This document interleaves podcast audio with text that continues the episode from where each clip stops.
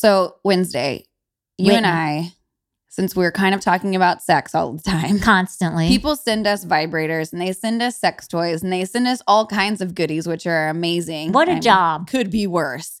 but the truth of the matter is, you have your favorites. We all have our favorites. Mine is a vibrator called Girl's Best Friend from, And from Sweet Vibrations. Yep. And mine is the tulips, which I've talked about before from Sweet Vibrations. What's not to like? The variety, the bright colors, they're pretty, they're fun and beautiful and waterproof and rechargeable, and they're all under $50. Yes. I mean, they're affordable and it's so much fun. So, you guys, check out Sweet Vibrations for a real good time. You can look them up on Instagram at Sweet Vibrations.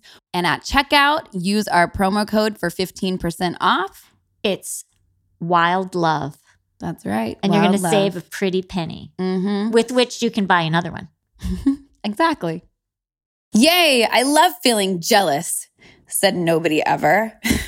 this week, me and Wednesday, we dive in to jealousy, how to overcome it. What are some of the tools and tips that you can do when you feel jealous? How do you communicate your jealousy? If you're in a relationship or you're not in a relationship, there's basically a 100% chance that some point in your life you have felt jealous. So if you have, check out this Q&A from this week. I hope you guys enjoy it. Happy Thursday. Whitney, one of the things that people ask me about the most because I write about open relationships and non monogamy, I hear, what about jealousy all the time? Do you? Oh, I hear about that all the time because I, you know, I went from being an extremely jealous person, going through Mm. phones, questioning my boyfriend over and over again, like really like I would look for hair follicles in the bed and like I was that crazy. I am just getting such a good visual when you when you tell me that about yourself. I can see it. Oh, it was just it was there. And that that feeling you get in your physical body like, "Oh god, it's the worst." But, But you- yeah, jealousy is a real thing. And And it's kind of normal, right? I think it's very normal. I actually find it's uh, less normal to hear of somebody who's not jealous at all. I mean, I would think that somebody who never feels jealous of their partner getting looked at, flirted with, hooking up with somebody else, I would say that person might have an avoidant attachment style Something. and that it might really help them uh, in a CNM relationship, but that to be jealous is pretty much well within the range of a normal response to somebody being interested in your partner. right. So then it comes into play like, what is a healthy response to jealousy? Right. And for me, you know, I, my unhealthy response was questioning them, accusing them of things that I would completely come up with in my own head and looking mm-hmm. through their phones and invading their privacy and whatever else. okay.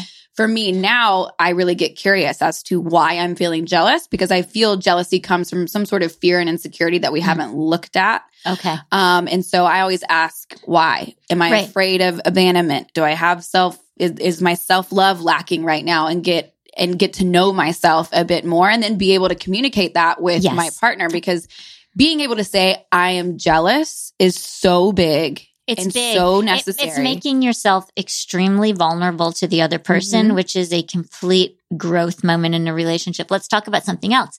When we're feeling jealous, we're coming from a scarcity model, right? There can only be one fabulous woman. There can only be, no, only, you know, only she can have a great brain. There's not enough room in the universe for me and her to both have great brains and be sexy and for my girlfriend to be attracted to both of us girls, right? Mhm. So when we come from a scarcity mindset, we believe that, you know, only one person at a time is enough. There's only enough fabulous in the universe for one of us at a time. And our partner can only pay attention to one person at a time. Otherwise, things will just explode. right And then when we come from more of a bounty model, it's so freeing because we can say, all right, I know that my girlfriend loves eating me out, but she might also be attracted to that woman over there. It doesn't mean that there's any less of her excellent eating me out to go around. Right. It doesn't mean that she loves you any less or, or, that you're less not love. enough. I had to go to sex, but yes, you're right. It's about Yeah. love too. and so I think when you do feel these emotions come up, it really helps with conflict. Mhm. If you say, Hey, babe, I'm jealous right now instead of being Oh, like, what yeah. the fuck are you doing? I can't Mhm. believe you did that. You just do this and you hate me. And why don't you just go be with her? Right? You're like, well, divorce is definitely on the table because you did enjoy sitting next to that guy last night at the dinner right. party. And so it's just cutting down Yeah. to the real shit, like the real stuff. I'm jealous. I'm feeling jealous because of this. Yeah. And it's maybe not even necessarily something that they did to you. It's something that was triggered within yourself. There was some sort of trigger there that came up for you. And I know like triggers this word that we always say these days, but it's a good word. It kind of explains it.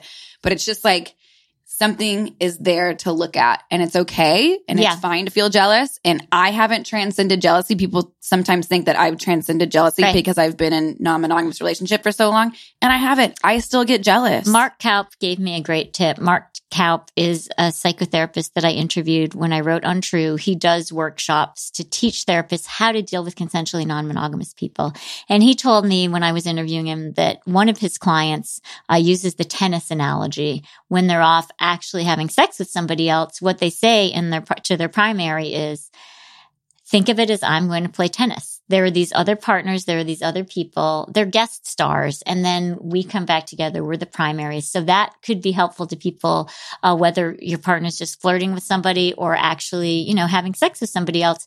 The tennis analogy, Mark told me, ha- has been very helpful for some of his clients. So yeah, your person's off playing tennis. That doesn't mean that they're not going to be back for the rest of their life with you. They're Yeah. playing tennis. and that can be in a non-monogamous relationship or a monogamous relationship right within the Mhm. bounds of your relationship if you're getting jealous over a, a friend of his you know or Mhm. hers Right. that maybe there's not even some a sexual component to it. It's just friendship that's taking time partic- away from the Mhm. relationship, Or a stepchild. or a stepchild, or anything. Like this There are all isn't kinds just of about con- CNM. Yeah, there are all kinds of contexts where we're dealing with jealousy everywhere in our lives. And the more we build that resilience, the better it's going to be for our sexual relationships, our parenting relationships, our friendships, the more we tame uh, the jealousy and also just accept it. It's a feeling. Accept that feeling. Oh, I'm Mhm. feeling jealous. And then another feeling will come. right. There's nothing wrong with you. Work on it. It's fine. All right, guys. Thanks so much for listening. Thanks for your questions. Keep sending them. Such a fun episode. I hope you guys really enjoyed it. And if you did, please go on to iTunes and leave us a review. Let us know what you think. Um, it really helps the success of the podcast and spreading this message. Much love, guys.